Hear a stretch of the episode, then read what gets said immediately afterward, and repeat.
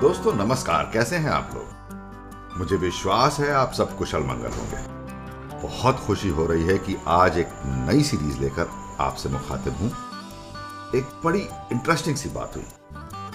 तीन महीने पहले मैंने एक कविता सुनी। मतलब देखी यूट्यूब पे, जो बहुत वायरल हो रही थी। मेरे व्हाट्सएप ग्रुप में भी आई। मगर ना तो कवित्री महोदया ने अपना नाम बताया। ना ही कहीं उनका नाम लिखा हुआ मिला। फिर एक दिन इंस्टा में स्मृति रानी जी ने अपनी पोस्ट में उनका वीडियो शेयर किया। तो मुझे पता चला कि इनका नाम जया सरकार है। मुझे लगा कि उनका कांटेक्ट मिल जाए तो उन्हें अपने शो दिलों से लबों तक के एक एपिसोड में बतौर मेहमान आमंत्रित करूँ। बस फिर उनका कांटेक्ट मिल गया और फिर बातों बातों में पता चला कि वो एक नए प्रोग्राम की रूपरेखा बना रही है। मुझे लगा ये तो बड़ा एक्साइटिंग प्रोग्राम है। मेरे पास रेडीमेड प्लेटफॉर्म था और उनके पास इस प्रोग्राम का पूरा फॉर्मेट बस, फिर क्या था? वो उधर पुणे में और मैं इधर हरिद्वार में अपनी अपनी तैयारियों में लग गए।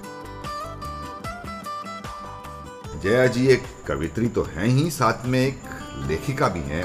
यूएई के प्रतिष्ठित इंस्टीट्यूशन एरोस्कैन की डायरेक्टर कल्चरल अफेयर्स भी रही हैं। अब ये सिलसिला यहाँ तक कैसे पहुँचा? उसके लिए मैं जया जी को ही बुलाना चाहता हूँ। Jaya ji over to you नमस्कार अमिताभ जी, और आप सभी सुनने वालों का स्वागत है। बहुत खुशी होती है जब जब एक कॉन्सेप्ट कॉन्क्रीट रूप में आपके सामने आता है। इसका पूरा श्रेय अमिताभ जी को जाता है। दिलों से लबों तक में वे बहुत बढ़िया काम कर रहे हैं। उनकी आवाज़ और अंदाज बहुत शानदार है। जब मैंने उन्हें इस प्रोग्राम के बारे में बताया तो उन्होंने बड़े उत्साह से कहा कंसिडर दिस एज डन आप बताइए क्या करना है? कोशिश तो करते हैं, बाकी प्रभु इच्छा। ये बहुत बड़ी बात थी।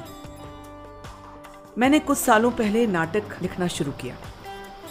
मेरे हस्बैंड आभास जी और मैं उनके काम के सिलसिले में पंद्रह दिन गोवा और पंद्रह दिन पुणे में रहते थे। पैंडेमिक के पहले।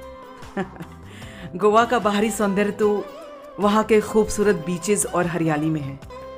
मगर गोवा की आत्मा वहाँ की कला और कलाकारों में है।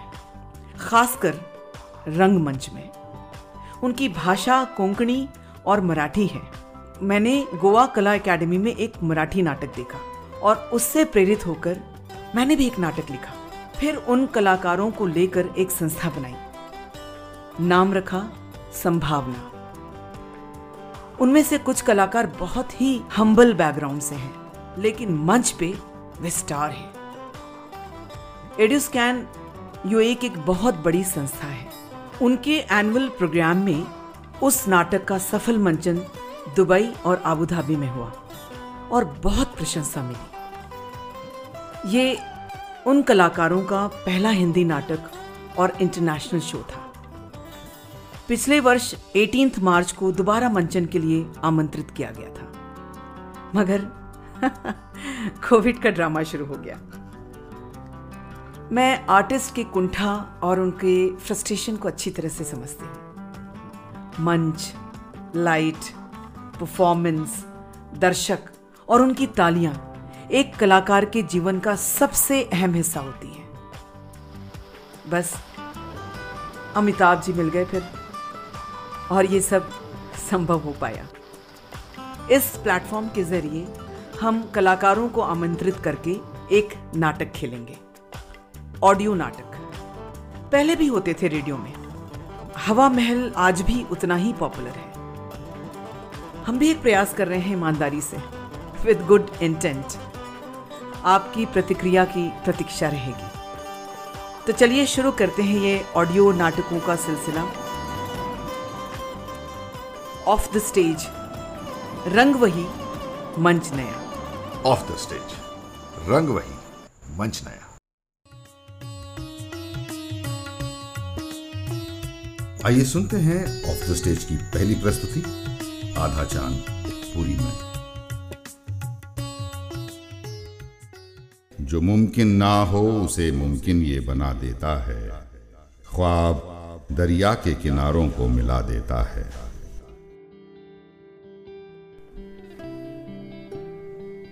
गुलमोहर की शाखों के बीच से तो कभी बादलों की आड़ लेकर, कभी खुले आसमान से, रात भर झांकता रहता है। सुबह होने तक निहारता रहता है मुझको। क्या कहा आपने? कौन? अरे वो है ना, एक दीवाना सा, पगला सा चाँद। जहाँ भी जाऊँ, मेरे पीछे पीछे चल पड़ता है। मेरी एक झलक पाने के लिए घटता, बढ़ता, छिपता, छिपाता, कभी बादलों से टकराता इधर उधर फिरता रहता है। कभी सामना हो जाए ना तो बिना पलक झपकाए एक टक देखता रहता है मुझको। जैसे मोहल्ले के एक लड़के को गली की किसी लड़की से पहला पहला प्यार हुआ हो।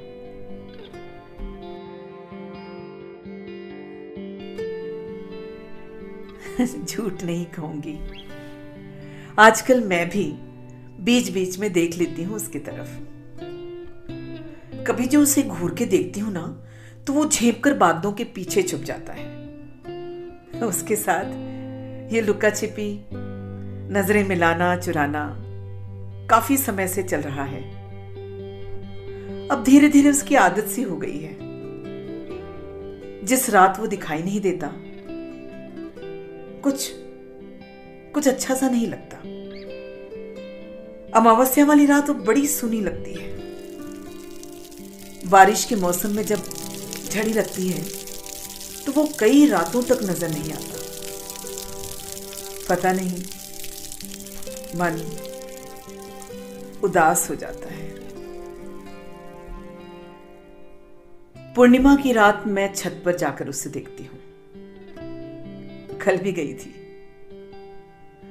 उस रात वो बेहद आकर्षक और लुभावना लगता है। किसी पूर्ण पुरुष की तरह। लगता है कि काश कोई सीढ़ी हो और मैं उसे करीब से देखाऊं आँखों में रहने वाले सपने कब दिल के भीतर अतिक्रमण करके बैठ जाते हैं। पता ही नहीं चलता। मैं खुद को समझाती तो हूँ कि किसी के प्रति इतना आकर्षण सही नहीं है। फिर मन के किसी कोने से एक आवाज़ आती है कि सही और गलत। बस एक दृष्टिकोण ही तो है। दृष्टि बदलती है तो कोण भी बदल जाता है। सपनों का कोई दायरा नहीं होता। कोई दहलीज, कोई दीवार नहीं होती। थोड़ी देर के लिए ही सही। मगर वो संसार मेरा अपना सा लगता है। ये सोच ही रही थी कि अचानक बादल का एक टुकड़ा आया और चाँद मेरी आँखों से ओझल हो गया। इससे पहले कि मैं कुछ समझ पाती, वो मेरे छत पे उतर आया और ठीक मेरे सामने खड़ा हो गया।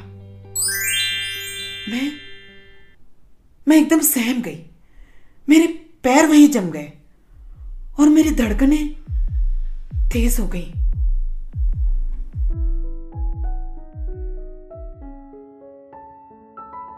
डरो नहीं। तुम तो पहचानती हो ना मुझे। और मैं तो तुम्हें सदियों से जानता हूँ। देखती तो हो तुम भी मुझे। मैं तो तुमसे बात करने के लिए मौका ही ढूंढता रहता हूँ। पर आज तक तुमसे बात करने की हिम्मत नहीं जुटा पाया।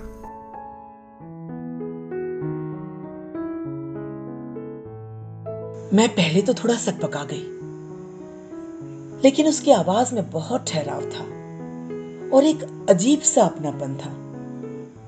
इसलिए थोड़ी हिम्मत बढ़ी।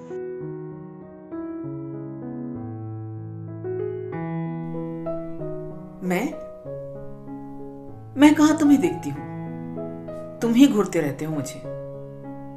सारी रात तांग छाप करते हो। बादलों से निकले नहीं कि मेरी खिड़की के बाहर डेरा जमा लेते हो। पेड़ों की ओर से भी झांकते रहते हो। और कोई काम नहीं है क्या तुम्हें? ना मेरे सवाल में कोई सवाल था, ना मेरी शिकायत में कोई शिकायत।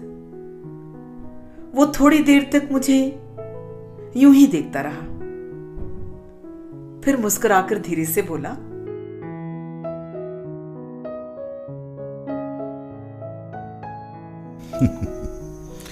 तुम यकीन नहीं करोगी किंतु मैं वर्षों से इस पल की प्रतीक्षा कर रहा था। तुम तुम मेरी प्रतीक्षा कर रहे थे? पूछ सकती हूँ क्यों? क्योंकि मैं तुम्हारा बहुत बड़ा प्रशंसक हूँ। ये ये क्या कह रहे हो तुम? तुम मेरे प्रशंसक हो। अरे मैं तो मैं तो एक साधारण औरत हूँ और हाँ औरत हो इसलिए साधारण तो हो ही नहीं सकती। तुम ये ख्याल तो अपने मन से निकाल ही दो। तुम तो सृष्टि की सबसे सुंदर और प्यारी सी अनमोल रचना हो। तुम्हारे गुणों का, तुम्हारी सुंदरता का और तुम्हारी दिव्यता का तो कोई भी कायल हो सकता है। तो मेरी क्या हस्ती है? क्या कह रहे हो तुम? तुम्हें पता है, हमारे यहाँ किसी सुंदर, अनमोल और दुर्लभ वस्तु की तुलना तुमसे की जाती है। औरत की सुंदरता का बखान तो तुम्हारे बिना पूरा ही नहीं होता।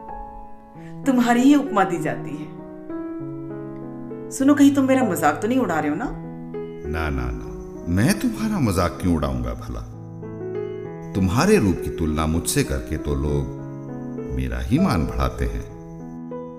अच्छा तुम ही बताओ कि आखिर में हूँ कौन? अंतरिक्ष में लटका हुआ आकाशीय पिंड का एक टुकड़ा। दूसरों की रोशनी से चमकने वाला एक कंकड़ मात्र बस। पत्थर और मिट्टी के अलावा कुछ भी नहीं है मेरे पास। मेरे भीतर ना जीवन है और ना जीवन रचने की क्षमता। कितना आधा अधूरा हूँ मैं। और तुम? तुम अपने को देखो, कितनी संपूर्ण हो तुम। ईश्वर ने स्वयं रचा है तुम्हें। अपनी शक्ति का पात किया है तुम पर, ताकि वो इस सुंदर संसार की रचना कर सके। और तुम्हारे माध्यम से इस पृथ्वी पर जन्म ले सके। अच्छा ये बताओ, संत महात्मा पीर पैगंबर और मसीहा, क्या इस धरती पर आ सकते थे तुम्हारे बिना? सोचो सोचो जरा। एक एक बात कहनी है तुमसे। तुमने अपना मोल जाना ही नहीं है। सच कहूँ तो कभी कभी ईर्ष्या होती है धरती से मुझे। पता है क्यों? क्योंकि तुमने वहाँ पर जन्म लिया है।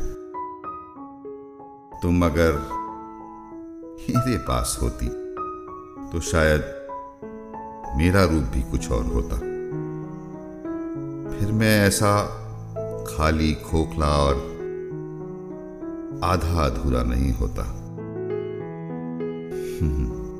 बस यही बताने के लिए हमेशा तुम्हारे पीछे पीछे घूमता रहा। लेकिन तुमसे कहने का ना तो साहस कर पाया और ना ही सामर्थ्य जुटा पाया।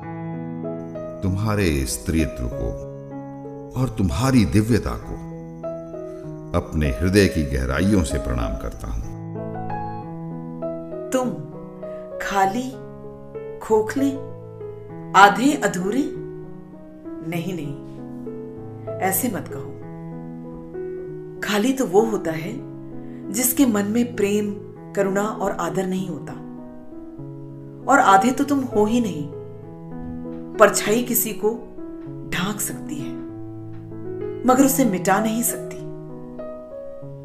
दूसरों को उनकी पूर्णता की अनुभूति करवाने वाला खुद अधूरा कैसे हो सकता है?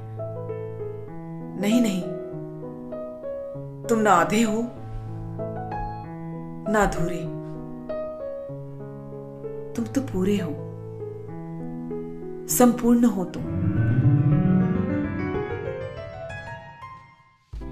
पूरे हो पूरे हो तुम। सुनो तुम तुम पूरे हो। हेलो हेलो यार नींद पूरी हो गई हो तो उठ जाओ प्लीज़ एक पल के लिए लगा जैसे मैं कहीं बहुत ऊपर से अपने बिस्तर पर धम्म से गिरी पड़ी। सुनो आज ऑफ़िस जल्दी जाना है। टिफ़िन मत बनाना क्लाइंट्स के साथ ही लंच है। लेकिन रात को घर पे ही खाऊँगा। शशांक की नज़रें मोबाइल पे ही गड़ी हुई थी। लगभग रोज ही रात को उसकी आँखें लैपटॉप के साथ बंद होती हैं और सुबह मोबाइल की स्क्रीन के साथ खुलती है। मैं थोड़ी देर तक तो यूँ ही करवट बदलती रही। आँखें नहीं खोलना चाहती थी, क्योंकि मैं अपने सपने से, अपने उस संसार से बाहर नहीं आना चाहती थी।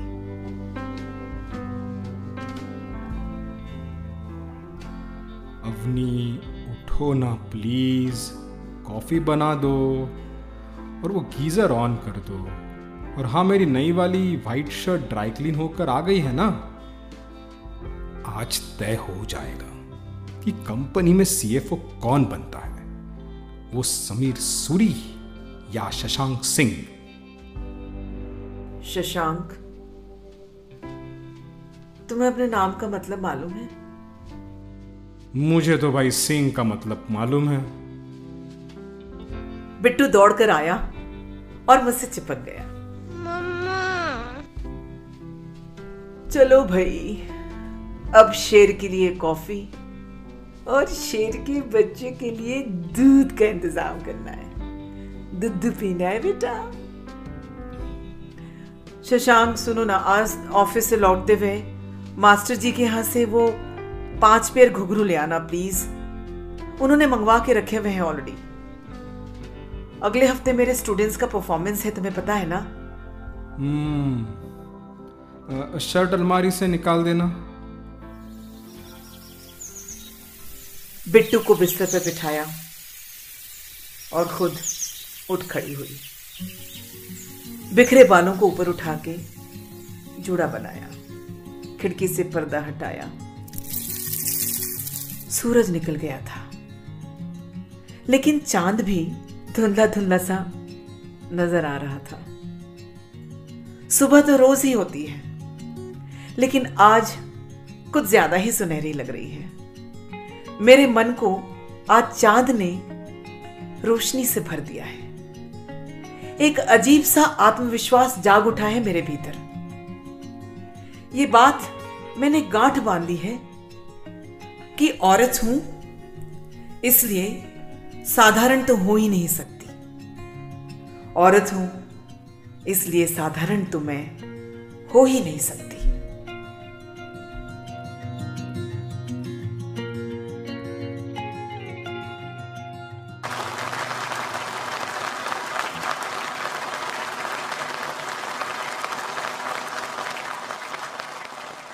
शुक्रिया, बेहद शुक्रिया। आइए अब मिलवाता हूँ इस ऑफ़ द स्टेज के कॉन्सेप्ट पर आधारित इस नाटक के कलाकारों से। सर्वप्रथम इस नाटक की लेखिका और अवनी की भूमिका में थी पूना से जया सरकार। शशांक का रोल प्ले किया लंदन से अमित सांगेकर जी बिट्टू की भूमिका में थी देहरादून से हमारी बाल कलाकार अद्विता श्रीवास्तव। और दूसरी दुनिया से आया हुआ चाँद का किरदार निभाया योर्स ट्रूली ने, यानी हरिद्वार से मैं अमिताभ कुमार। इस नाटक को डायरेक्ट किया प्रमोद मांडेकर जी ने गोवा से। तो हुआ ना ट्रूली ऑफ़ द स्टेज दोस्तों, आपको ये कॉन्सेप्ट और प्रेजेंटेशन कैसी लगी की प्रतिक्रियाओं का हमें बड़ी बेसब्री से इंतज़ार रहेगा? तो प्लीज़ हमें कमेंट बॉक्स में अपने दिल की बात ज़रूर बताइएगा। आप लोगों का अब तक जो असीम प्यार प्राप्त हुआ है, उसके लिए हृदय से आभार। और उम्मीद करता हूँ कि आने वाले एपिसोड्स में भी ये ये प्यार ना सिर्फ़ बरकरार रहेगा, बल्कि और उभर कर आएगा। वो ऐसे कि यदि आपका भी नाटक के प्रति रुझान है किसी भी प्रकार से, और आप हमसे जुड़ना चाहते हैं तो आपका दोनों बाहें फैलाकर सुस्वागत है। बहुत जल्दी इस ऑफ़ द स्टेज के पटल पर दोबारा हाजिर होंगे। आप लोगों के मनोरंजन के लिए एक नए नाटक के साथ शीघ्र। तब तक के लिए धन्यवाद।